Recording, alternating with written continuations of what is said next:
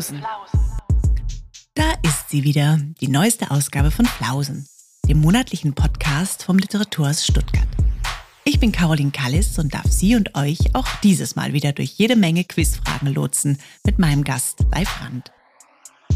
An Leif Rand und seinen Roman kam man gar nicht vorbei in den letzten Jahren. Sei es als gefühlte Stimme einer Millenniumsgeneration, sei es als Arthurs Author also als Autor, der von seinen Kolleginnen und Kollegen sehr geschätzt wird und auf den man sich in seiner Schublade auf, Popliteratur, Schublade zu, gerne bezieht.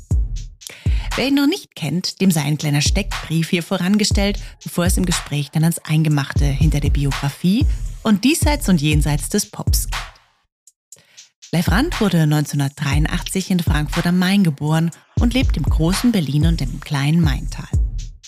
Vier Romane sind bislang erschienen. Zuletzt Schimmernder Dunst über Kobe County und Allegro Pastel, der im Jahr 2020 zum Bestseller wurde und für den Deutschen Buchpreis nominiert war. Ausgezeichnet wurden seine Arbeiten zuletzt mit dem Mörike-Preis der Stadt Fellbach.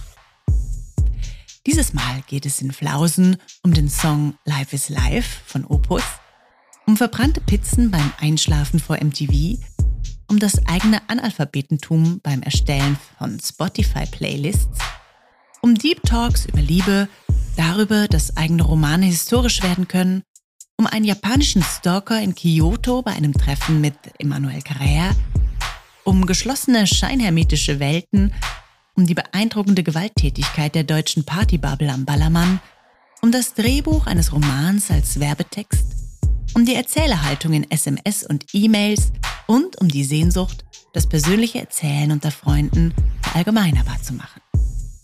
Viel Freude beim Hören und Mitraten. Hallo und herzlich willkommen live Rand am Mikrofon am anderen Ende in Berlin. Hallo. Hi. Hi Live. Ähm, ich muss immer, wenn ich deinen Namen sage, entweder an Live Kreinus denken von Wohnland und Quist oder an, an äh, also ne, dass etwas live stattfindet. Wie geht's dir mit, also fällt mir gerade ein, wie geht's dir mit deinem Namen? Bist du heimisch in ihm? Ja, ich bin zwangsläufig sehr heimisch. Ähm, aber natürlich auch mit bestimmten, mit bestimmten so Blitzassoziationen zu dem Namen irgendwie ein Leben lang äh, kon kon konfrontiert worden. Also, also ich muss, wahrscheinlich hat mich sehr geprägt, dass es dieses Lied Life is Life, dieser, mhm. dieser Smash-Hit aus den 80er Jahren, der war, glaube ich, eigentlich in der Zeit meiner frühesten Jahre sehr groß. Ähm, mhm. Und der lief dann auch im Fernseher oft und so und ich fand es dann ganz, also ich fand es irgendwie ganz gut, aber es war dann auch so, dass es dann, sagen wir mal, in ein Drittel der Fälle, wenn man deinen Namen, deinen Namen gesagt hat, gegenüber irgendwie Mitschülerinnen oder so, dann mhm. wurde dieses Lied angestimmt und das ist dann, mhm. dann irgend, und irgendwann gab es dann diese Meta-Version davon, oh, das hast du bestimmt schon oft gehört. Und dann so, ja, aber es ist dann auch, man, das sind ja so Dinge wie, der, genau, da gewöhnt man sich dran und ähm, nee, ich mag den Namen an sich gerne. Also ich habe auch selbst, irgendwas es gab auch so eine Zeit, da habe ich, gibt dann immer so, man weiß immer die anderen, die auch so heißen. Das würde man ja bei Max nie sich überlegen, weil ich kenne irgendwie acht, in meinem Freundeskreis sind irgendwie acht Max oder so. Ähm, und live habe ich jetzt, sind mir irgendwie in meinem Leben so drei oder vier begegnet äh, oder so, gab mal so einen Typ, Live Sundermann, der hat so für die, der hat immer über Eintracht Frankfurt in der Bildzeitung ah, geschrieben in den 90er Jahren. Mhm. Das, hat, das mhm. war eben, der ist mir so begegnet zum Beispiel. Dann gab es einen Skateboard-Profi aus Hamburg, Live Drage mit AI geschrieben. Und das waren mhm. lange Zeit die einzigen Lives, die, von denen ich so wusste. Ich glaube, es gibt auch so einen, es gibt aber, glaube ich, auch so einen schwedischen Krimi-Autoren. Ah, okay. Ähm, mhm. Und irgendwann hatte ich mal so, auch irgendwie mit Anfang 20 habe ich so ein, so ein bisschen so ein Mini-Flight mit einer Schwedin in Berlin gehabt, die hieß Julia und die hat dann so, und die hat dann so, äh, da haben wir beide unsere Namen gegenseitig so abgewertet, weil Julia hieß irgendwie, hieß irgendwie in unserer, meiner Generation so jede zweite Frau.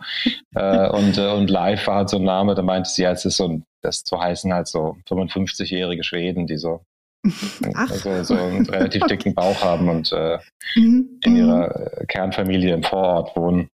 Also so ein bisschen mhm. so wie Klaus oder so. Und mhm. das, ja, haben wir den Namen haben wir nicht gepunktet. Es lief auch nicht lang. Gut, dann lass uns doch mal zur allerersten Quizfrage kommen. Ähm, und zwar ähm, habe ich herausgesucht ein Zitat. Es ist ein relativ kurzes, es ist tatsächlich nur ein Satz. Und ähm, an dir ist es nun äh, zu entscheiden, ob das aus dem Film ähm, ist Reality Bites. Äh, auf Deutsch hieß das Voll das Leben. Mhm. Äh, 1994 äh, ist das herausgekommen und vielleicht kennt es der ein oder andere noch diesen Film mit Winona Ryder, Ethan Hawkes und Ben Stiller tatsächlich. Oder aber ist das Zitat mh, aus dem ja gerade erschienenen Buch von Emmanuel Carrère, äh, dieser Langessay, sehr autobiografisch mit dem Titel Yoga, äh, den Claudia Hamme übersetzt hat. Also, das ist der Satz. Das Leben ist nur ein zufälliges Zusammenstoßen von echten Tragödien und eine Reihe knapp gescheiterter Ausbrüche. Also, also beide Kunstprodukte dieses Jahr rezipiert, so Reality Bites, tatsächlich zum ersten Mal gesehen im Januar. Ähm, mhm. Und also es war irgendwie eine Freundin, die auch auf den Kanaren war, die hat so, die hat von dem Film irgendwann erzählt und dass er sie so, ähm, dass er sie damals, als sie so zwölf war oder so, so voll geprägt hat, mhm. im Sinne von, ich will auch so werden wie die, also wie diese, wie diese etwas verlorenen Anfang 20-jährigen New Yorker Slacker, die so ein bisschen mhm. wahrscheinlich auch idealisiert dargestellt worden waren. Und dann haben wir den Film geschaut und ich immer dachte, okay, mal gucken, wie der gealtert ist. Mhm. Aber der hatte schon noch, der hatte schon noch so, hat schon Spaß gemacht, auch gerade jetzt wahrscheinlich mit diesen 20, mit diesen, wir lesen ja dann 30 Jahre Zeit, Zeit her, also fast. Ja, ähm, genau so. Also so MTV-Generation irgendwie. Mhm. Ähm, und es hat schon Spaß gemacht, den Film zu schauen. Es war wie so, okay, so eine Zeitreise, eine Zeit, die man halt nicht selbst erlebt hat. Ähm, und dem Manuel Carrère bin ich jetzt auf Seite 200 sechs. Ich habe gerade gesehen, ich mhm. noch, habe noch 136 Seiten vor mir. Irgendwie bin ich ein bisschen, guck, am Anfang ging es so voll schnell. Ich habe was so die, also diesen Wellness-Teil, die erste Hälfte ist ja so recht gut gelaunt, geht es um das Meditationscamp und dass er es eigentlich darauf einlässt und, und auch über die Theoretisierung von Yoga und Schreiben und äh, ja, und, und Lebenspraxis und dann, dann, dann wird es düster mit seinem, äh, mit seinen schweren Depressionen. Ähm, das das, das hat sich tatsächlich, tatsächlich für mich dann das Lesen entschleunigt, aber es hat vielleicht auch immer äußere Gründe, gar nicht so sehr vom Text. Ich tippe Carrère. Tatsächlich Reality Bites. Ah, lol. Haha. ja, ja. Genau, aber es, das ist natürlich immer das Gemeine an mir, dass ich natürlich schon schaue, was ja, passt zusammen nee, und also, äh, äh, wo kann ich die aufs Glatteis nee, also irgendwie, ne? ich war jetzt, ich war glaube ich, der, natürlich war der erste Impuls zu sagen Reality Bites vorhin und dann, dann dachte ich aber eigentlich diese Art von diese Art von pathetische Grundaussage. Bei Carrère wäre noch eine, ein Dreh drin gewesen. Mhm, ähm, mhm. aber ich dachte auch die, die Ungenauigkeit von Ausbrüchen, aber ich dachte die Ausbrüche, weil Carrère hat ja dann erzählt ja von den zehn vergleichsweise glücklichen Jahren, die ja. dann enden auf einen Schlag in diesem, in, der, in dem Erzählraum. Mhm. Ähm, und dann hätte das eigentlich natürlich inhaltlich gepasst, aber es wäre eben mhm. präziser formuliert gewesen. Mhm. My bad. Ja. Nein, um, Gott, um, Gottes Willen. Aber ich fand es spannend, dass du auch äh, Reality Bites genannt hast. Also zum einen tatsächlich auch dieser Titel im Englischen ist ja einfach irgendwie auch wahnsinnig schön, ne? Irgendwie so Splitter aus der Realität. Und dann finde ich ja auch spannend, wie der Film gemacht ist in so einer doppelten Fiktionslage. Also ne, ähm, äh, wir verfolgen ähm, Winona Ryder als Hauptfigur die quasi einen Dokumentationsfilm über ihre Freunde macht. Und äh, dieser Dokumentationsfilm wird dann immer so ne, eingewoben. Und so ist irgendwie die Fiktion der Fiktion mit der Fiktion. Also ne, gleichzeitig mit einem Spielfilm. Aber gleichzeitig ist natürlich auch dieser dokumentarische Teil Fiktion. Das fand ich irgendwie in dieser Machart total interessant. Auf jeden Fall, ja. Es hatte so diesen, ähm, die ist auch dieses Moment von Kommerzialisierung. Also so diese, sie, mhm. den, sie, mhm. sie sucht den authentischen Ausdruck über ihren, also so über das, über das, was sie gerade erlebt, so was, wie die, wie die, wie im Freundeskreis sich Leute so durchhangeln mit irgendwelchen Gelegenheitsjobs und, äh, und das ist dann für alle schon voll schwer, irgendwie Geld zu verdienen. Da sind einige, sind so, einige äh, sind so scheinbar systemkritisch, da ihr, ihr Hauptcrush oder ihr bester Freund so. Und die werden alle so durch Interviews ausgestellt und dann, und dann wird das, dann wird also die kommerzielle Variante davon dann geschnitten. Und das mhm. ist dann, und das ist dann gar nicht mal, und das ist ganz gut in dem Film, die ist dann gar nicht so ganz katastrophal, aber es ist total spürbar, dass es, und damit kann man sich natürlich wahnsinnig gut identifizieren, so, äh, als jemand, der selbst ähm, irgendwas im Bereich semi-biografische Kunst irgendwie gemacht hat jemals. Immer mhm. diese Angst, mhm. so, okay, wenn es jetzt, wenn dann jetzt ein Verlag reinredet oder wenn jetzt eine, eine Produktionsfirma ähm, dann versucht, das so richtig in den Film zu gießen und dann und es kippt dann anhand von Details und das passiert in dem Film halt dann auch mit ihrem, mit ihrer Arbeit. Mhm. Ähm, und auch dann vor allem diese, die Vorstellung, was, was war denn in den, was war Mitte der 90er Jahre dann so der kommerzielle Take auf Jugendkultur mhm. oder so. Und es wird dann auch mhm. verhandelt und diese, ähm, wie heißt der nochmal, Ben, war es Ben Stiller? Der, der ben Stiller, ben Stiller ja. hat es ja geschrieben, genau, der spielt ja selbst dann mhm. den, mhm. diese, genau. die, quasi die unattraktive Figur, die aber dann jetzt so, die jetzt aus jetziger Sicht oder auch aus dem etwas, oder auch etwas älter als die Hauptprotagonisten sein, dachte ich dann fast, okay, irgendwie ist er aber auch ein ganz, also so ein glaubwürdiger, netter, netter Typ, während dieser, während dieser prätentiöse Anfang 20-jährige Philosoph halt auch so ein Duschberg ist. Also man denkt dann so, ja, okay, der ist, der hat dann genauso die, der wird dann in, in, in fünf Jahren ist er dann ganz unerträglich. Ist eigentlich wie so auch so ein Typus von so, von so, äh, so narzisstischer, heterosexueller Männlichkeit, die dann so, mhm. die dann so kippen mhm. muss irgendwann auch. Es sei denn, er mhm. wird dann irgendwie wirklich Künstler, aber das traut man ihm irgendwie auch nicht so richtig zu, diesem Typ. Und er ist aber dann die total romantisierte Figur. Das fand ich auch, das hat, macht auch Spaß irgendwie in dem Film.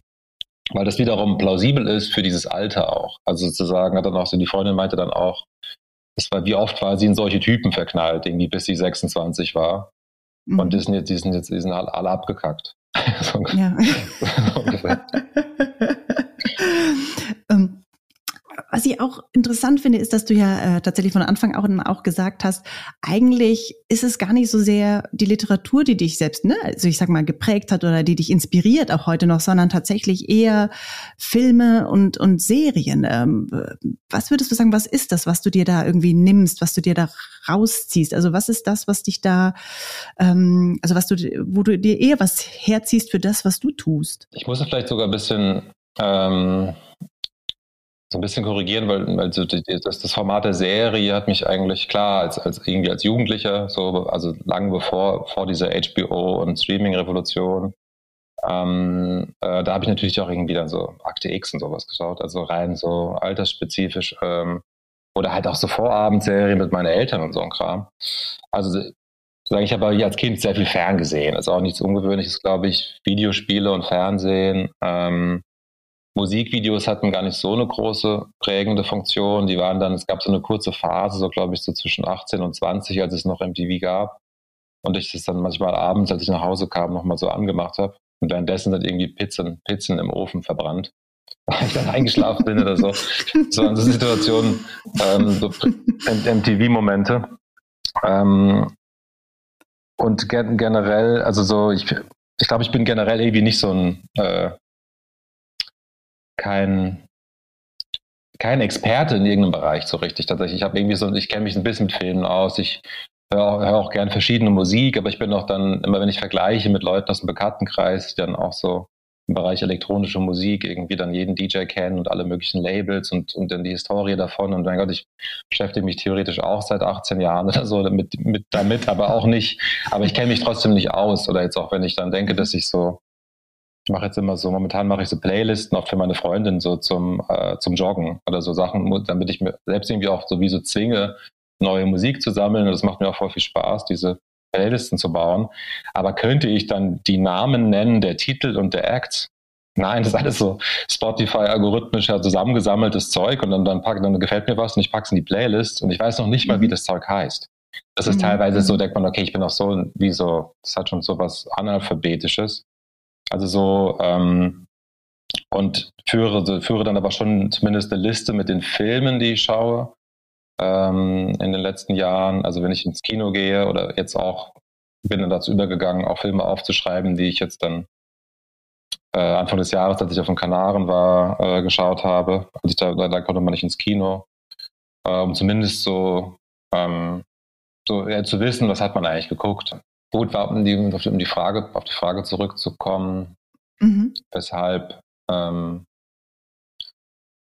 Filme, ich meine, Filme, Serien, Bewegtbild, ich glaube, das hört ja auch gar nicht auf. Es ist dann auch mit, ähm, ist dann auch mit Popmusik oder ähm, generell Musik und, und äh, bildender Kunst eventuell auch, wobei ich da nicht wirklich, genau, eh, bei bildender Kunst verhält es sich vielleicht so ein bisschen ähnlich wie mit, wie mit Theater ich, mhm. ich, ich setze mich dem öfter aus, aber ich bin ganz, ganz selten begeistert. Also Mhm. Oder es macht ganz selten etwas mit mir, wo ich denke, okay, jetzt bin ich, davon werde ich jetzt Fan, sozusagen. Also das ist so bei, das passiert schon bei Filmen, ist das in den letzten zehn Jahren am häufigsten passiert, dass ich gesagt habe, wow, das ist, das hat mir jetzt so gut gefallen, ich will das jetzt wieder gucken und richtig verstehen und nochmal gucken und, äh, und dann wie so ein Mini-Fetisch dafür entwickeln. Das, ähm, das habe ich eigentlich am ehesten ist mir das mit Filmen so gegangen.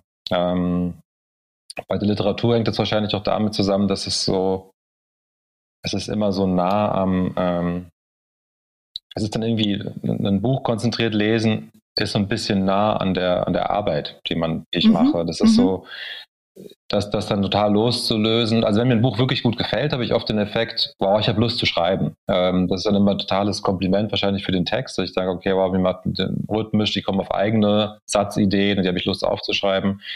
Das ist so, ähm, und das führt dann aber oft dazu, dass ich dann in, von den Büchern weggehe und dann und, und dann Computer gehe und, und tippe. Ähm, und dass ich mich dann so völlig auf ein Buch für Stunden einlasse, darin verliere, das ist passiert, passiert mir halt einfach doch wirklich selten. Auch jetzt bei dem Emanuel Carrère, den ich auch vorgeschlagen habe, weil ich wie so ziemlich positiv geflasht war von dem Lesetempo, das ich habe und auch von dem, dass mich das alles interessiert hat, Satz für Satz, äh, zumindest auf den ersten 150 Seiten und wirklich dann dachte, es ging auch um, einen, um ein Geburtstagsgeschenk für meinen Cousin. Also mhm. in, in Maintal in einem Buchladen und habe dann, äh, wir haben mit meiner Mom war ich unterwegs und wir haben dann mehrere Bücher gekauft. Ähm, unter anderem noch den Carrère und dann äh, war auch das neue Buch von Andreas Stichmann, ähm, Leben mhm. in Pyong, mhm. Pyongyang. Mhm. Ähm, ich habe dann beides auch gelesen, fand beides wirklich gut so und habe dann immer abgewegt, okay, gefällt meinem Cousin Max natürlich heißt er Max, äh, gefällt er jetzt, gefällt ihm jetzt eher wie so viele andere. Ähm, aber ganz ähnlich wie der Name Julia auch ein Name, der nie stört auch. Also zu sagen, mhm. man ist nicht genervt, mhm. wenn jemand Max heißt. Ich finde den Namen halt immer noch so ganz. Ich mag die ja auch alle, die vielen Maxes in meinem Umfeld. Ja, der Name ist Keck. Also äh, man hat äh, Grundsympathie, finde ich. Ja, irgendwie ja, genau. Das kippt ja. nicht, auch wenn man irgendwie 27 ja. Mal mhm. den trifft. Mhm. Ähm, und dann war halt immer diese, dann habe ich so, dann habe ich relativ für meine Verhältnisse viel gelesen, abwechselnd, den Stichmann und den Carrère und habe dann irgendwann gedacht, ach eigentlich diese Eigentlichkeit von dem Carrère-Buch, dachte mhm. ist jetzt für meinen Cousin, der auch, ähm, der jetzt auch, der hat irgendwie zwei Kinder, der hat einen Hund, der hat ein ja, zeitaufwendiges Hobby und äh, ist, ist, Lehrer und ähm, äh, der kommt auch super wenig zum Lesen. Und da dachte ich aber dann so einen so ein Buch über so ganz eigentliche Themen und über und über ähm, Meditation und das und, und so und was so sehr reflektiert auch ist, das müsste ihn eigentlich voll mitnehmen. Auch wenn er, glaube ich, auch Stichmann schon, schon mal gelesen hat, auch, auch mag. Also ist auch, also würde ich auch, äh, würde das Buch von Andy auch Andreas Stichmann auch voll empfehlen. Ähm, es, ähm, dachte ja trotzdem, nee, eigentlich ist dann doch dieses, das Karriere reißt dann doch dann äh, auf einer emotionalen Ebene mehr rein. Ähm, und bin jetzt aber noch dran, während Stichmann längst durch ist. Aber klar, das ist auch viel kürzer. Vielleicht, ähm, wenn wir nochmal den Bogen zum Ausgangszitat ähm, von Reality Bites schlagen, und der Film ist ja auch eine Liebesgeschichte und da würde ich ganz gerne nochmal anknüpfen äh, hin auch zu deinen Romanen, weil Allegro Pastel ja ne, ganz, ganz ausdrücklich ein Liebesroman ist, aber tatsächlich ich auch finde, in allen anderen Romanen sind von dir sind eigentlich immer Liebesgeschichten und Reflexionen über Liebe ähm, eines der, der vielen Themen, die damit äh, drin schwingen. Und deswegen wäre meine Frage an dich, würdest du sagen, also Liebe ist nie auserzählt oder das, das Suchen nach Liebe ist nie auserzählt? Ich glaube, dass das, ähm, ich glaube, es ist nie auserzählt in dem Sinne, dass sich doch Leute immer auch dafür interessieren, also inklusive ich. Ähm, oder auch, wenn man sich jetzt, wenn man überlegt, über was, über was reden denn, über, über welche Themen finden denn sogenannte Deep Talks statt? Äh, in mhm. Freundeskreisen mhm. unter besten Freundinnen oder unter, unter, unter Freunden, die irgendwie später am Abend dann doch über ihre Beziehungen reden oder so. Ähm, ist dann, genau, also ist ja dann schon dahin gesagt, dass das, glaube ich, als natürlich für in den allermeisten Biografien eine zentrale Rolle spielt. Also mhm. ähm, Leute heiraten, Leute trennen sich, Leute äh, führen längere Beziehungen oder führen ständig neue Beziehungen und einige führen halt auch keine Beziehungen. Das ist ja auch so wie, das ist dann so ein bisschen tabuisiert. So. Mhm. Insofern ist es, ich glaube, das ist nie auserzählt, auch weil das ja auch in, weil das, glaube ich, auch in Bewegung ist. Also ähm, Beziehungsmodelle ändern, können sich vor und zurück entwickeln. Ähm, ich habe jetzt gerade den ähm, letzten, letzten Wochen beschreibe ich an dem, an, dem, an dem Drehbuch zu einer möglichen Verfilmung von Allegro Pastel und da natürlich dann auch so Dialoge über dieses Thema auch genau. Ähm, also wo dann Tanja und Jerome, die beiden Hauptfiguren, ähm, auch Gespräche führen, die jetzt nicht im Buch sind, weil im Buch sind auch nicht so viele Gespräche aufgeschrieben. Und ich denke, da kann man auch, und dann spielt das natürlich jetzt bei der, bei der Arbeit an dem Drehbuch so eine Rolle, dass das jetzt viel stärker natürlich einfach ein historischer Stoff ist. Das war mir schon beim Schreiben mhm. damals, ich habe das ja 2018, mhm. 19 mhm. geschrieben, dann auch die Geschichte. Also zu dem Zeitpunkt spielte auch der Roman. Und dachte schon, okay, das wird halt, wenn das 2020 erscheint, ist es zwangsläufig schon historisch. Ähm, außerdem ist es jetzt auch so natürlich so eine, so ein bisschen so eine, ähm, also man, man, man, man blendet viel aus, was, was mit dieser Zeit auch assoziiert ist. Also die das sind sozusagen zwei Figuren, die, die kein Twitter haben und die auch, ähm, die sich möglichst nicht mit dem, mit dem Stress der Gegenwart beschäftigen, sondern eher mit dem, eher mit den schönen Bildern davon und sich halt selbst schützen auch vor zu viel, ähm, ja, vor zu viel Unruhe oder zu vielen, zu vielen negativen Dingen. Mhm. Ähm, insofern ist es alles schon noch so, wie hat es wie so ein Filter drauf. Und das ist natürlich mhm. auch dann die, die Grundkonzeption im Film, dass es eine pastellfarbene Erinnerung ist an eine, an eine Zeit, die vielleicht die auch, die sicherlich, die man auch natürlich als ganz düster empfunden haben mag. Aber ähm, ich persönlich habe die 2018 und 19 auch so als so, so wie so eine, so eine sonnige Pause von akuten Gefahrenmomenten erlebt mhm. einfach. Also vielleicht mhm. ist auch wirklich eine sehr spezifisch biografische Momentaufnahme gewesen.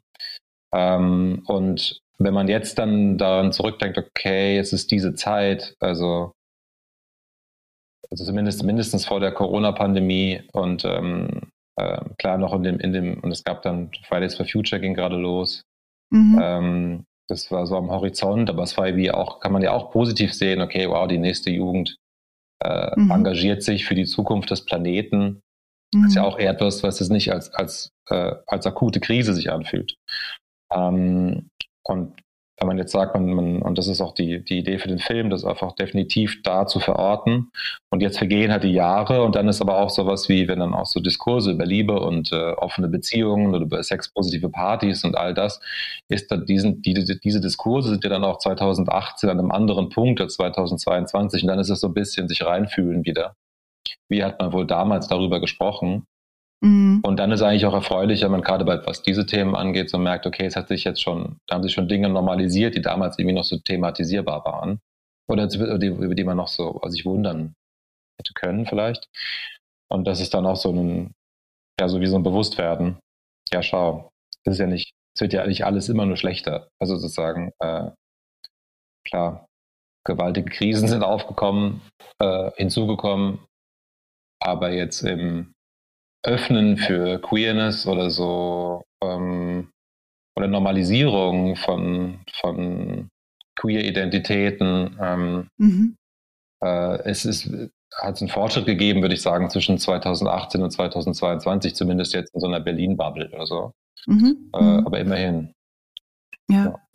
Mhm. Was ich an deinen äh, Roman äh, und auch gerade in diesem Thema mit der Liebe irgendwie so wahnsinnig schätze und auf die Krisen kommen wir vielleicht später nochmal zurück, ähm, ist, äh, sind also A, diese genauen Beobachtungen, die du an Menschen machst, also äh, und gleichzeitig auch diese, wie du auch gerade gesagt hast, Reflexionsebene, ne, die du immer wieder einziehst. Also es ist quasi nie etwas absolut gesetzt, sondern äh, diese Reflexionsebene wird immer mit mitgedacht und mit mitgeschrieben so ne? Und ähm, äh, das finde ich macht irgendwie für mich auch so ein bisschen diesen diesen Coolness-Faktor der äh, der Romane aus, weil sie äh, ja ne also sich immer selber noch mal mitdenken und einfach sehr sehr genau beobachtet sind. Und deswegen konnte ich mir auch total gut vorstellen, dass du Emmanuel Carrère total gerne liest, weil er auch immer wieder ne äh, diese Reflexionsebene mitdenkt, also sich selber quasi beim Denken beobachtet und immer wieder auch neu definiert, ne, was jetzt bei ihm Meditation ist. Äh, ne? Also er definiert das immer wieder,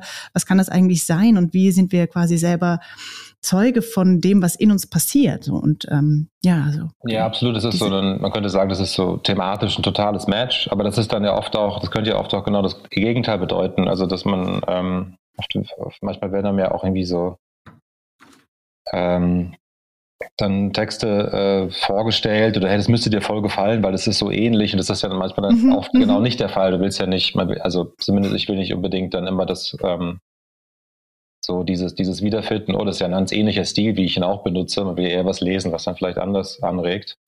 Mhm. Äh, und dann ist es bei Carrère aber eigentlich, obwohl es natürlich so thematisch so viele Überschneidungen hat und auch vom Herangehen, also diese Schleifen, ähm, so von, von eigentlich. Aber ich würde sagen, es ist bei Carrère schon alles sehr fast ins Pathetische gehend eigentlich so. Mhm, ähm, mhm. mhm. Aber das ist, das ist vielleicht dann der, der, der springende Unterschied. Das ist so mhm. diese Distanzierung, ähm, das hat dann so dieses, dieses Entwaffnende, das er so entwaffnet sonst, so, so über sich selbst äh, sich auch urteilt und dann und dann das sozusagen, klar, das ist eine ganz, ist eine ganz, ganz eitle Geste, aber die wird dann sofort als eitle Geste benannt und da wird über die Eitelkeit nachgedacht und, und über das Gutmenschliche. Insofern ist es sehr eigentlich. Ähm, was bei meinen Texten, glaube ich, nochmal, da ist noch was dazwischen. Oder zumindest noch, wer weiß, vielleicht ändert sich das auch in Zukunft, aber es ist so. Ähm, aber natürlich ist es tatsächlich sind es dann äh, sehr ähnliche Thematiken, wobei er natürlich jetzt, also ich habe das ja irgendwie, die, die, die, die Jerome-Figur in Allegro Pastel versucht sich an der Meditation, aber merkt selbst, dass sie es eigentlich, mhm. dass sie nicht damit weit kommt. Das ist eher so eine, ist dann eh schon so eine relativ in, in, in dem Bewusstsein einer, einer, eines, eines Schauspiels vor sich selbst macht er das. Und Karriere nimmt das halt, macht das schon halt mit einem, macht das, jetzt, macht das ja auch schon seit Jahrzehnten. Ist ja einfach mhm. auch, äh, der Mann ist ja auch einfach knapp 20 Jahre älter, glaube ich. Oder mhm. ich glaube, ich jagen 64 oder so. Mhm. Mhm. Ähm, und dann ist es auch wie, okay, der, es ist halt einfach, ich denke, der, der, kennt sich halt auch wirklich viel besser damit aus. Also sagen, ist jemand, der sich damit auskennt, dann interessiert mich das auch, wenn mich das Thema interessiert ähm, so ganz, ganz basal. Ich habe ihn mal, ähm, das ist auch so eine Mini-Anekdote, die ich war mit meinem guten Freund Jakob Nolte, weil wir hatten gemeinsam ein Japan-Stipendium im Jahr 2016, also auch schon eine Ecke mhm. her. Und dann ist irgendwann Emmanuel Carrère am Institut, an dem, also im Goethe-Institut, ähm, wo wir waren. Und ich, ich kannte den gar nicht. Und äh, der wurde uns so vorgestellt, hier französischer Schriftsteller von dem Leiter des Goethe-Instituts. Und, ich, und wir waren gerade, ähm, und das war wie so ein kleiner Empfang irgendwie in dem Haus, in der, in der, in der Wohnung von dem, von dem super netten Markus Wernhardt, der damals der, der Leiter des Goethe-Instituts war, in Kyoto. Und wir hatten zu dem Zeitpunkt so ein bisschen eine Sorge, Jakob und ich, weil wir hatten so einen, wir hatten so ein, so ein etwas, ähm, naja, im Endeffekt muss man sagen, einen ziemlich einsamen, jungen japanischen Mann auf der Straße getroffen. Ähm, und wir waren immer so sehr darauf, also hatten uns ja danach gesehen, doch ein bisschen Kontakte zu knüpfen, was schwierig war, wegen, klar, äh, vor allem der Sprachbarriere, weil oft gerade die jüngeren Leute nicht so viel Englisch sprechen oder sprachen und dann hat der, und der hat uns dann so bizarrerweise zu, zu, zu, sich nach Hause eingeladen, was in Japan ja eigentlich was sehr Seltenes ist. Und dann haben wir da so ganz merkwürdige Spiele, so Computerspiele gespielt und, und, und dann ähm, hat dieser Typ, hat sich dann als, naja, man konnte schon als Stalker äh, das sehen. Der hat uns, der, der saß dann immer vor dem Goethe-Institut rum und, und hat so mit Google Translate uns Nachrichten geschickt und wollte sich ständig verabreden und so. Und irgendwann wurde es halt ein bisschen unheimlich auch. Wir mhm. waren halt unter dem, unter dem Eindruck dieses Stalkers. Und ich habe Emanuel Carrère getroffen und dann haben wir so Minis, Minis, Mini Smalltalk gehabt, aber ich weiß gar nicht, keine Ahnung, was er gesagt hat. Ich glaube quasi nichts. Und ich erzählte dann extrem ausführlich die Geschichte des Stalkers. Und ich, hab, ich wusste das auch gar nicht mehr. Nur Jakob hat dann so, so Jahre später gedacht, so, oh Gott, das war so peinlich, diese, diesen, du kommst bestimmt in dem nächsten Buch vor, so der bescheuerte Deutsche, der viel zu lang diese semi-interessante Geschichte über den Stalker erzählt. Und, und meinte dann so, Und ähm, ich bin jetzt auch erleichtert, dass es in Yoga nicht vorkommt, weil das wäre der Zeitraum ja, gewesen. Ja, ich glaube, er hatte tatsächlich wichtigere Themen. So. So, so, Vielleicht kommt es in den letzten 100 Seiten, du. Ja, ja, genau. Der, der, der, der, unerträgliche German, German Author Guy. Für so eine ganz langweilige Geschichte. Oh, wow. Sehr schön. Wir kommen äh, jetzt einfach mal Cut äh, zum zweiten Quiz-Zitat. Mhm.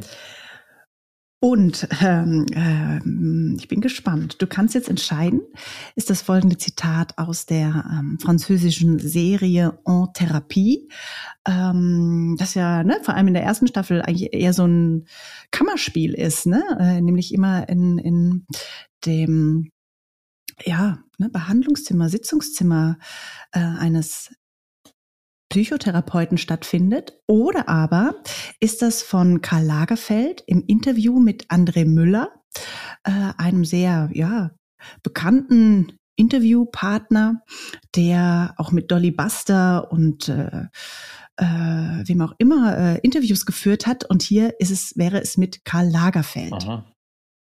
Also das Zitat geht so. Ich bin Egoist, ich will nicht mein Opfer sein und auch nicht das Opfer anderer Leute.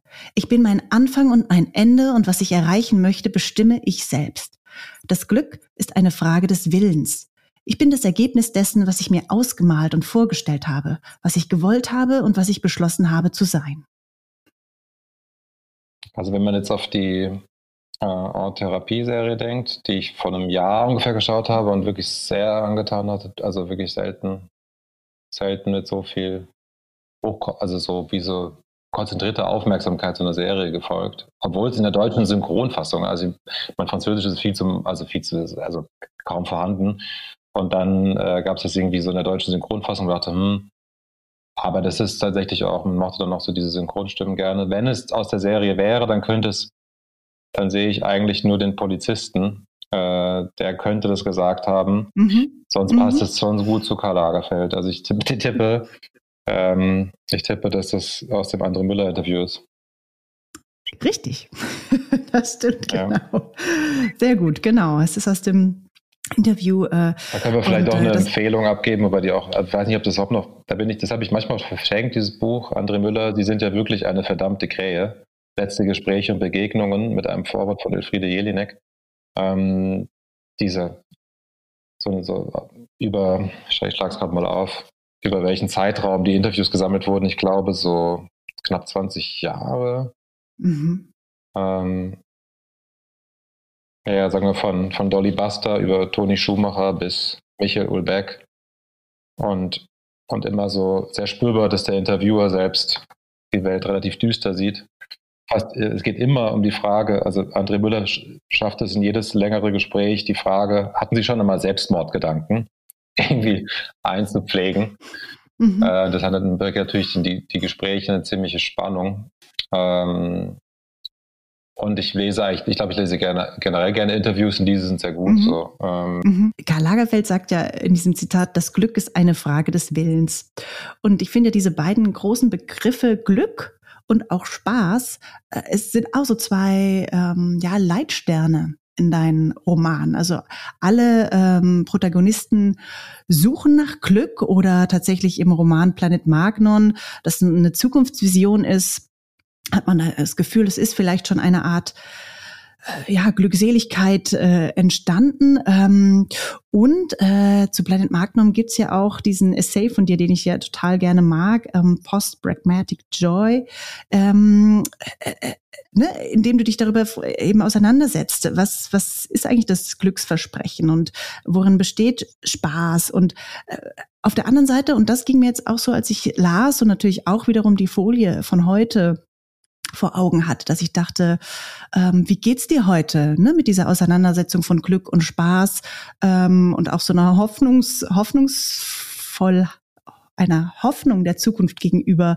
ähm, jetzt wo irgendwie die Zukunft äh, ja in die Gegenwart so so brutal eingedrungen ist, hat sich das für dich verändert, verschoben oder ähm, äh, äh ja oder bist du sagst du immer noch äh, wir alle suchen eigentlich nach dem Glück und können das Glück, wie jetzt bei Karl Lagerfeld, äh, von innen heraus, aus Frage eines Willens, generieren? Die große Frage, live. Ja.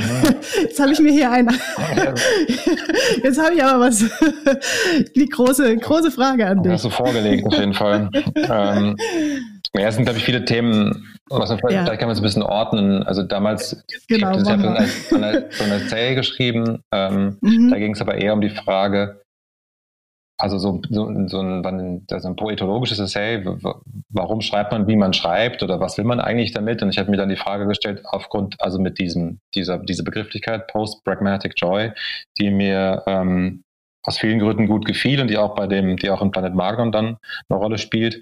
Aber, ähm, so als in Planet Magnon ist es so eine ganz konkrete, ähm, so, so, eine, so eine Summe von Praktiken, in allen Lebensbereichen von wie man spricht, wie man sich pflegt und wie man seine Beziehungen führt, bis hin zu irgendwelchen, also ähm, so spirituelle Übungen. Es ist dann so der, der so diese die pragmatische Anwendung. Und ich fragte mich so dann so der, der andere Begriff von das, das postpragmatische Schreiben eventuell im Sinne von, es sind schon eigentlich eigentliche wahre Sätze, die man aber dann im Kontext ihrer Reihung irgendwie auch nur absurd finden kann. Also eigentlich dieses sich so mhm. leicht befremdlich wundern über die eigene Realität ähm, und die dann ausstellen und, ähm, und sozusagen auch zur Bewertung freigeben. Das sind ja häufig auch, also ich glaube dann so, und ich fand dann die eine Beobachtung, eine, eine Gedanke dann zu den ich habe dann so wie, wie so meine, meine bisherigen Texte damals, das war das ist jetzt auch schon eine Weile her, da sind viele Texte nach noch entstanden, also es war 2014, also auch mhm. acht Jahre her, dass ich das Essay geschrieben habe. Ja, ja. Aber dennoch, ja, klar, es ist nicht, ähm, ähm, und dann ist mir mal aufgefallen, okay, die, die, die Dinge, die so viel mit, die so viel mit, ähm, ich glaube, Dinge, die viel mit, mit, mit Einordnung und Bewertung arbeiten, die sind, wenn, wenn sowas in Texten drin war, gerade in so äh, reportageartigen biografischen Texten, dann fand ich das ähm, zu dem Zeitpunkt zumindest immer so, oh, das gefällt mir jetzt nicht mehr. Und die Texte, die so bei den, bei den, die so bei den, bei den sachlichen Fakten bleiben, oder zumindest diese Passagen, die, die gehen noch klar. Ich weiß gar nicht, ob ich es jetzt noch so sehen würde, aber ich habe neulich mal eine Situation gehabt, da habe ich so auch so einen zehn Jahre alten Text vorgelesen. Ja. Ähm, äh, über einen Besuch auf Mallorca in Sarenal.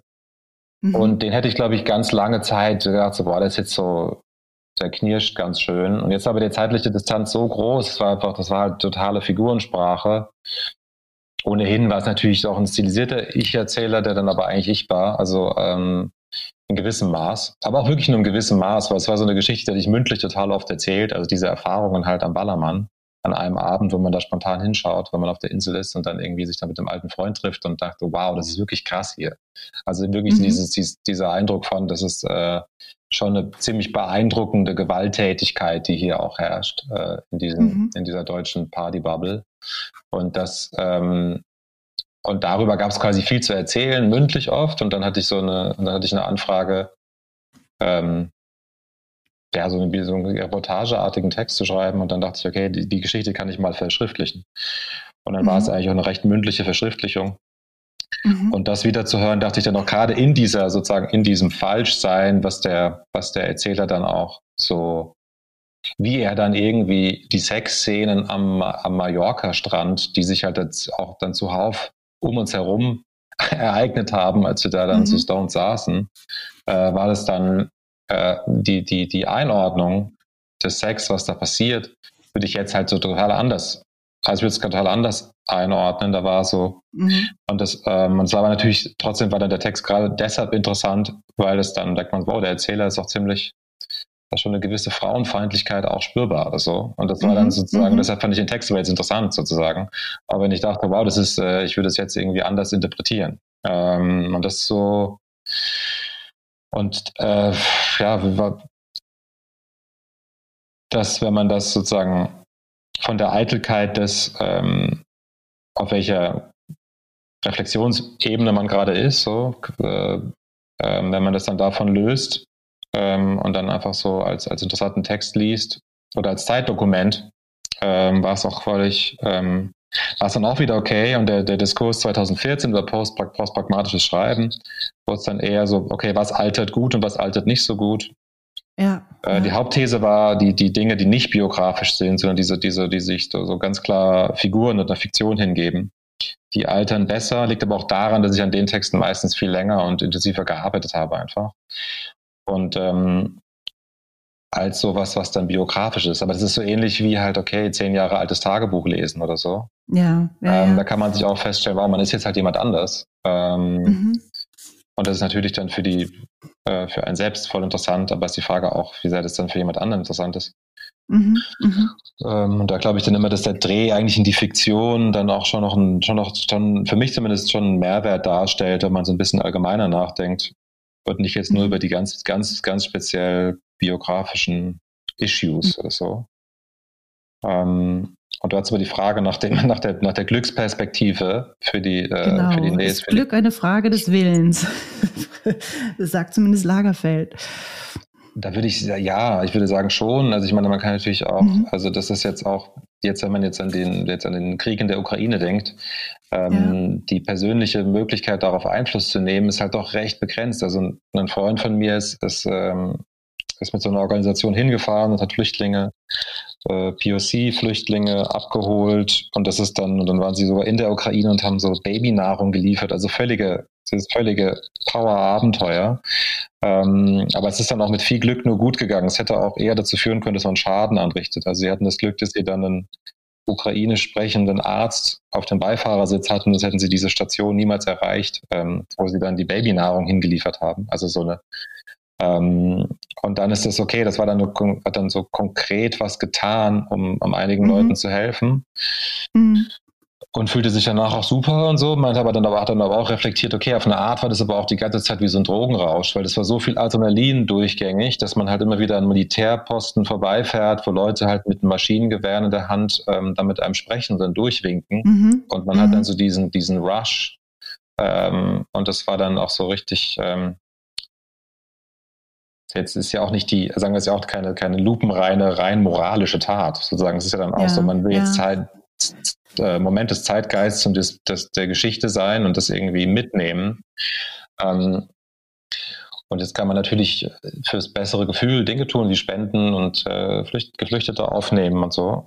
Also sozusagen, und das, und wenn es dann damit besser geht, ist es auch natürlich wertvoll, aber es ist natürlich auch niemandem geholfen, wenn man, wie es jetzt, glaube ich, vielen Leuten in den letzten Wochen ging, dass man äh, mit einem ganz, ganz schlechten Selbstgefühl zu Hause sitzt und Nachrichten liest. Ja. Also das ist auch, aber es war wirklich, das, äh, da merkte ich auch im ganzen Umfeld so eine Entwicklung, die, ich war auch die erste Woche seit nach, die ersten oder ein, zwei Wochen nach Kriegsbeginn noch wie so, dachte ich, hey, nee, ich sehe es jetzt nicht ein, ähm, an diesem Drehbuch gerade zu arbeiten, in dem es um pointierte Dialoge zwischen zwei Ja. verwöhnten 30, 30 somethings in in, im Jahr 2018 geht. Ich habe jetzt eigentlich darauf keine Lust. So und äh, ich, ich fühle es gerade nicht. Und so ging es, glaube ich, in den, aber so ging es wahrscheinlich Leuten in fast allen Berufen, die jetzt nicht, äh, die jetzt nicht am Roten Kreuz waren oder ähm, oder halt wirklich konkret was auf die auf den Konflikt oder auf den Konflikt kann man nicht sagen, auf die Krise bezogene, auf den Krieg bezogene Maßnahmen äh, getroffen haben. Und das ist dann aber dann, na gut, dann, dann, die Tage werden länger, es wird sonnig und es gibt auch andere Dinge, sind ja gerade positiv, dass so, ähm, dass so zumindest so der Schrecken von, von, von Omikron und Corona so bis, also sich zumindest etwas relativiert und Leute genesen und es ist zumindest diese, da kommt dann wieder, man kann Leute wieder irgendwie etwas bedenkenloser treffen und so weiter. Mhm. Es ist ja dann auch, ähm, gibt ja auch Dinge, die positiv sind, so. Ähm, Ja. Aber das, das persönliche, das individuelle Glücksgefühl, wie man dann, Mhm. wie man selbst klarkommt, hat dann, das bin ich dann schon bei Karl Lagerfeld, glaube ich, in dem Sinne, das ist dann auch, ähm, auch eine Frage, wie man sein, wie man sein Mindset einstellt. Also man kann sich ja dann, kann tun, kann sich beruhigen, indem man tut, was man tut, also was man, was man tun kann, so, wenn einem das moralisch völlig wichtig ist. Bei mir hat sich dann auch so teilweise so relativiert, weil ich dachte, wow, okay, es wird wirklich super viel gespendet und es gibt auch und die, die Hilfsbereitschaft äh, gegenüber Geflüchteten ist mega hoch und so. Und dann, ähm, dass, dass du der Gedanke, das Case läuft irgendwie auch schon so ganz gut. Ähm, und das hat sich dann, und dann hatte ich dann auch irgendwie in den letzten Wochen auch sehr gute Momente. Also jetzt diese Woche hatte ich eigentlich eine sehr, eine sehr gute Woche und ich glaube, das ist so, dann kann man so gemeinsam feststellen, ja wow, es ist jetzt halt Krieg um die Ecke, aber man hat trotzdem einen guten ja. Alltag. Also es ist so. Ja, die Realität genau. schichtet sich so seltsam genau. irgendwie, ne? Mm, ja. Okay, wir machen ähm, einen Cut und ich habe ja noch äh, zwei äh, ähm, äh, äh, Quizfragen, aber wir gucken mal, wie weit wir kommen. Ja. Diese letzte will ich jetzt auf jeden Fall mal hier noch ähm, auf den Weg bringen. Und zwar, die ist auch besonders schön, ähm, ist das nächste Zitat von Reinhard Götz, Abfall für alle. Oder äh, von Jakob Nolte und seinem Essay Sanft wie die untere Haut am Schwanz äh, aus der Bellatrist. Es geht so. Schreiben heißt Gesetze brechen. Die Gesetze der Rechtschreibung, der Buchbindung und der Physik sowie welche des Urheberrechts. Von den Dingen berichten, von denen die Wirklichkeit oder die erste Abteilung der Wahrnehmung, die Wörter, ausgegangen waren, dass es unmöglich sei, darüber zu berichten. Das ist auch eine gute Setzung, weil das natürlich, äh, ich habe Apfel für alle nie gelesen, muss ich zugeben. Ähm, den Essay von Jakob Nolte, den hast vor vielen Jahren gelesen, äh, weil wir waren in der gleichen Ausgabe, da war, glaube ich, auch mein, mein Post-Pragmatic Joy genau, drin. Genau, genau, mhm. ähm, es würde inhaltlich Sinn machen, dass es von Jakob ist, aber ich glaube, dass ähm, ich glaube aber, dass es Götz ist von der von der Stilistik her. Es ist tatsächlich Jakob Nolte. Ich, es ist doch herrlich. Also wirklich, also ich finde, es ist auch ein ganz großartiger Essay, wie ich finde. Und ich schätze ihn äh, als Romanautor auch ähm, unglaublich. Gerade auch schreckliche Gewalten habe ich unglaublich gern gelesen, der Roman von ihm, ja, ne? also der mit diesem Horrorgenre äh, irgendwie spielt, aber gleichzeitig irgendwie auch total interessant gebaut ist. Ähm, und aber, und da ähm, wollte ich sozusagen so gerne noch hin, ähm, dass du und Jakob Nolte, ich glaube, ihr seid befreundet, aber ihr arbeitet tatsächlich auch zusammen, weil man kann es ja fast sagen, dass du Verleger bist bei diesem, ähm, ja, hm, wie nennt man es? Also Tegel ja, Media also man könnte, genau, tegelmedia.net. Wir sind da, genau, genau. Ich glaube, Jakob und ich sind da sowas wie so Kleinstverleger. Also wir verlegen mhm. da ähm, Texte, die sich möglichst in weniger als in weniger als zehn Minuten auf dem Handy lesen lassen, im, mhm. in dem etwas in dem etwas anachronistischen, aber dennoch irgendwie für Schreibende doch aufgeladenen PDF-Format. Das PDF-Format hat immer diese Bedeutung, das, oder hat immer diese Aufladung. Ich habe das jetzt auch gerade wieder mit, dem, mit der ersten Fassung von dem Drehbuch gehabt, dass man dann so die, ähm, die Final Draft-Datei als PDF exportiert und dann dieses PDF ist dann das, was man Leuten zum Lesen rausschickt. Ähm, so ähnlich ist es ja auch mit der mit, mit, mit, mit Buchfahren und ähm, das PDF ist quasi so die, die, die, die nah am Print. Ähm, und als wir, genau, und wir, und Tegel Media ist eigentlich dann als so gestartet worden, 2017, ähm, als, als Label, bei dem wir Texte veröffentlichen wollten, die eigentlich nirgendwo sonst veröffentlichbar sind. Also es sollten schreckten immer so vor der klassischen so Short Story zurück, äh, haben aber auch gleichzeitig keine jetzt ähm, News-bezogenen Essays, also kein, kein klassischer Journalismus und irgendwie Texte, die genauso dazwischen hängen. Okay, und worauf ich so, sozusagen, ne, auch mit der Frage oder mit diesem mm, Quote von äh, Jakob Nolte auch äh, dich fragen wollte, ist sozusagen auch die Medialität des, was du tust. Also äh, aus diesem Essay von Post-Pragmatic Joy, da gibt es auch diesen Einsatz, seit zwei Jahren arbeite ich mit den vier immer gleichen Textsorten, E-Mails, Fiction, SMS und Memoiren. Und ähm, das finde ich interessant, ne? Also wo du an unterschiedlicher Stelle wie arbeitest, schreibst, aber vielleicht auch Inspiration herholst, weil äh, ich glaube, du auch sozusagen liebäugelst oder vielleicht ja auch die Inspirations, äh, Inspiration oder diese genaue Beobachtung, äh, was ich vorhin so sagte, in diesem Zwischenmenschlichen, vielleicht auch aus Chatverläufen äh, mit Freunden, mit Freundinnen äh, ziehst? Fragezeichen. Also äh, ziehst du aus dieser, aus dieser Schriftsprache, aus diesen Wörtern für dich etwas raus, wenn es vielleicht nicht immer zwingend die dicken Romane Aha. sind? Also ich glaube, ein, ein Ursprungsimpuls, um Tegel Media zu gründen oder dieses Projekt mhm. ähm, zu starten, war, dass man, dass man dachte, eigentlich ist das die, das war damals noch, ich, ich habe sehr lange kein Smartphone gehabt ähm, und habe so, und es war dann wirklich noch so die Aufladung von der, von dieser 240 Zeichen SMS, dass man da so, die ist ja dann auch die Einschränkungen, äh, und, und ich glaube, und das, aber das trifft auch genauso auf die persönliche E-Mail zu oder so. Ich habe jetzt auch neulich wieder gedacht, dass das so die, die Schreibpraxis, dass man, dass man weiß, mit wem man, mit wem man welche Jokes machen kann. Dass man halt eben genau ist jetzt irgendwie so ein, eine alte Bekanntschaft oder so und dann hat man diese, diese ganz natürliche Ansprache, die ja dann eigentlich auch so eine Art Erzählhaltung, also eine Erzählerhaltung ist, die man halt sozusagen, es ist jetzt nicht irgendwie für abstraktes Publikum, paar hundert oder ein paar tausend Leute, sondern es ist jetzt einfach diese eine Person. Und da kann man dann, und dann hat man plötzlich so einen, und da ist der Sprech dann so ganz klar unter mhm. Umständen.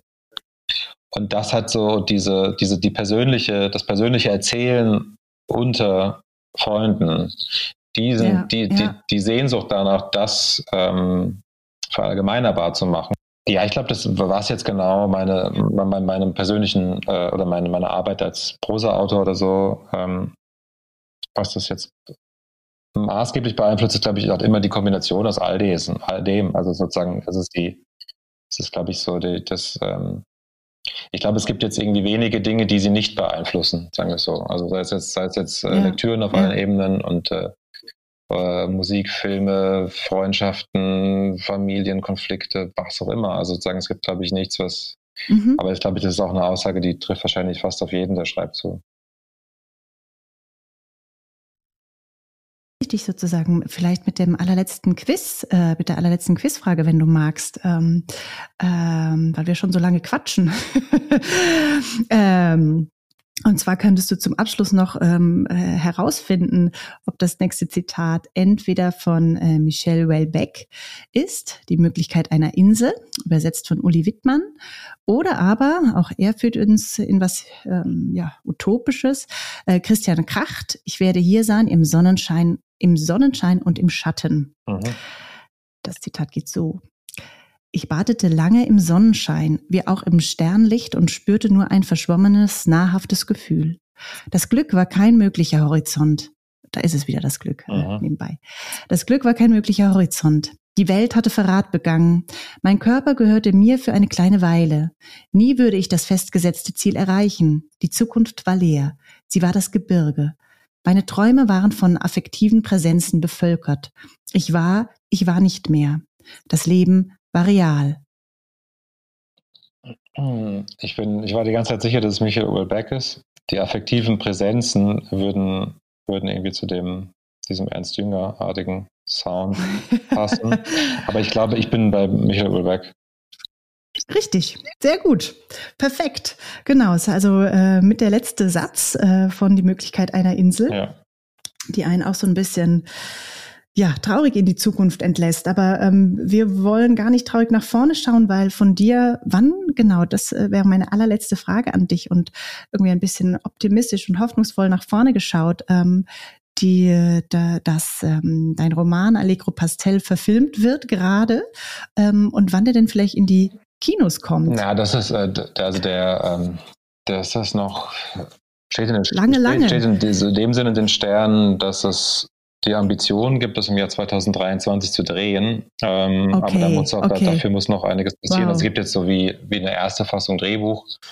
Und mhm. da wird es wahrscheinlich auch noch weitere Fassungen geben. Und ähm, mhm, mhm. das ist tatsächlich äh, noch eine Weile hin. Also tatsächlich kann man mhm. jetzt ähm, ich bin, äh, es, ist, es wird, wird, ganz still um mich die nächsten, die nächsten eineinhalb Jahre, okay. nehme ich an. Ähm, ja, und ja. Ähm, aber das heißt, du bist intensiv in diesen Prozess auch involviert. Also, ne, ich glaube, am Drehbuch hast du jetzt selber mitgeschrieben, was ich auch total spannend finde, weil ne, man ja irgendwie auch da wiederum das Medium, ne, also ja. äh, eine veränderte mediale Lage irgendwie mit eindenken muss in dem, was man da schreibt. Ähm, so und und und du bist weiterhin dann auch involviert in, in diesen Dreh. Sehr wahrscheinlich, ja. Also das ja, cool. sieht, so danach aus. Und das und klar, dieses das, der Switch ins Drehbuch war jetzt so ähm, ist dann auch, ich habe ich hab schon ein, zwei Mal Drehbuch geschrieben, ähm, ähm, aber jetzt in diesem, diesem Umfang, den ganzen, den ganzen Kinofilmen, ähm, ist es jetzt so wie auch wieder eine neue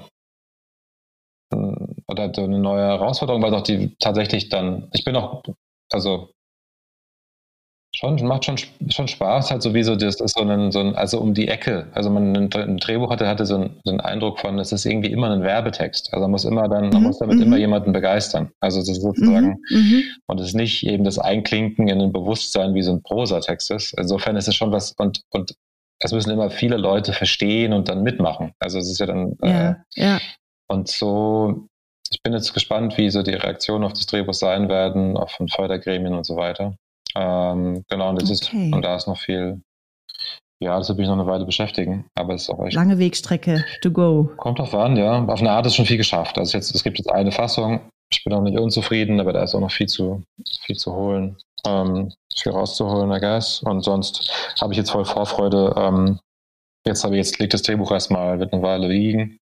Ich mache ein bisschen Abstand und dann freue ich mich auch wieder in die in den anderen, in den anderen Kosmos einzusteigen. Und so gesehen ist jetzt eigentlich generell, ich glaube, das vorhin auf die, hätte ich vielleicht auf die Optimismusfrage stellen sollen, weil eigentlich hätte ich so, ich war eigentlich sowieso sehr optimistisch ins Jahr 2022 gestartet. Auch so mit der, mit der Grundaussage, es wird sicherlich das bisher beste Jahr der 20er. Mhm, mh. Und dann kam es doch etwas, Wobei. kam es plötzlich anders, so im Februar. Ähm, ja.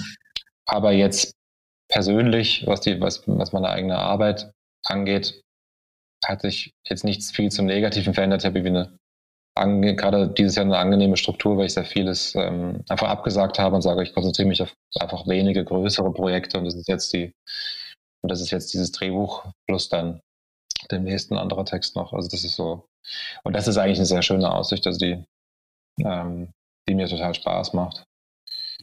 Sehr schön. Na, dann sind ja lauter gute Dinge des Weges und danke, dass du dir die Zeit genommen hast, äh, in all diesem Struggle auch hier Rede und Antwort zu stehen und ähm, den Quizfragen zu stellen. Also vielen ja, lieben Dank. Zweimal knapp ja. vorbei, aber gut. Genau. Umso besser. umso besser, aber gut argumentiert. Sie waren auch, glaube ich, ich war diesmal auch ganz schön knifflig, glaube ich, muss ja, ich zugeben. tatsächlich. Aber du hast so tolle Sachen vorgegeben, weißt du, und da konnte man aus dem Tollsten schöpfen. Danke dir. Also,